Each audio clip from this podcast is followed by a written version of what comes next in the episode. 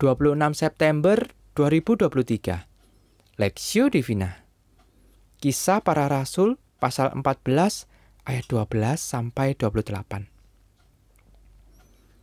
Paulus dan Barnabas memberitakan Injil di kota itu dan memperoleh banyak murid.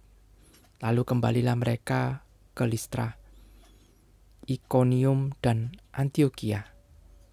Di tempat itu mereka menguatkan hati murid-murid itu dan menasehati mereka supaya mereka bertekun di dalam iman dan mengatakan bahwa untuk masuk ke dalam kerajaan Allah kita harus mengalami banyak sengsara. Di tiap-tiap jemaat rasul-rasul itu menetapkan penatua-penatua bagi jemaat itu dan setelah berdoa dan berpuasa mereka menyerahkan penatua-penatua itu kepada Tuhan yang adalah sumber kepercayaan mereka. Mereka menjelajah seluruh Pisidia dan tiba di Pamfilia. Di situ mereka memberitakan firman di Perga, lalu pergi ke Atalia di pantai. Di situ berlayarlah mereka ke Antioquia. Di tempat itulah mereka dahulu diserahkan kepada kasih karunia Allah untuk memulai pekerjaan yang telah mereka selesaikan. Setibanya di situ, mereka memanggil jemaat berkumpul, lalu mereka menceritakan segala sesuatu yang Allah lakukan dengan perantaraan mereka, dan bahwa Ia telah membuka pintu bagi bangsa-bangsa lain kepada iman. Di situ mereka lama tinggal bersama-sama dengan murid-murid itu. Kasih karunia lebih besar perspektif di situ berlayarlah mereka ke Antioquia, di tempat itulah mereka dahulu diserahkan kepada kasih karunia Allah untuk memulai pekerjaan yang telah mereka selesaikan. KPR pasal 14 ayat 26. Tidak mudah melayani orang yang pernah menyakiti kita. Seorang istri berpikir, bagaimana mungkin saya menerima kembali suami yang sudah menyeleweng? Seorang anak bosan di rumah karena perkataan orang tuanya yang selalu melukai perasaannya.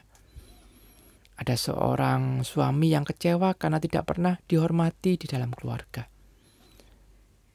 Bila hanya terjadi satu kali, mungkin kita masih bisa mengampuni dan melayani mereka. Namun, jika kita jika hal itu terus-menerus terjadi, pertanyaannya adalah apakah saya harus melayani mereka? Pertanyaan yang sama mungkin juga terbesit dalam pemikiran Paulus dan Barnabas. Pada akhir perjalanan misi yang pertama ini, Paulus dan Barnabas kembali ke Antioquia. Mereka menguatkan jemaat bahwa penderitaan akan berjalan berdampingan dengan iman kepada Yesus Kristus. Pasal 14 ayat 22. Hal ini mereka katakan sebab mereka telah mengalaminya sendiri. Mereka tetap mengunjungi kembali jemaat Antioquia meskipun memiliki pengalaman buruk dengan kota-kota tersebut. Pernah dilempari batu bahkan diseret hingga keluar kota Antioquia. Pasal 14 ayat 19. Namun mereka pantang menyerah, menceritakan bagaimana kasih karunia Allah terjadi dalam hidup mereka. Mereka menguatkan jemaat tentang bagaimana gereja harus hidup dalam lingkungan yang tidak bersahabat dan memperlengkapi dirinya sesuai dengan kasih karunia. Kasih karunia menjadi kunci kekuatannya. Meskipun berat, tetapi mereka disanggupkan sejak kejauh Tuhan manusia di dalam dosa, penderitaan, dan kejahatan akan selalu berjalan beriringan dalam hidup ini. Jikalau kita masih dapat bertahan, itu berarti kasih karunia Tuhan. Terlebih lagi ketika Yesus Kristus menyelamatkan kita dari dosa dan maut. Inilah kasih karunia. Oleh karena kasih karunia, kita mendapat lebih dari apa yang pantas kita peroleh. Kasih karunialah yang akan menguatkan kita melayani orang-orang yang pernah berlaku buruk kepada kita. Mungkin itu sahabat, keluarga, atau rekan sepelainan kita kita perlu belajar menyatakan kasih karunia itu kepada mereka. Memang sulit, kiranya kasih karunia Kristus menolong kita.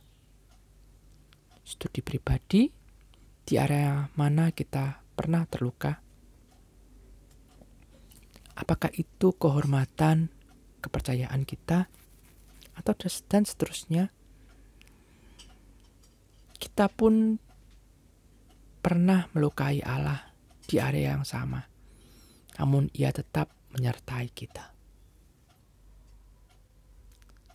Pokok doa berdoa bagi mereka yang pernah menyakiti kita dan meminta kekuatan untuk melayani mereka.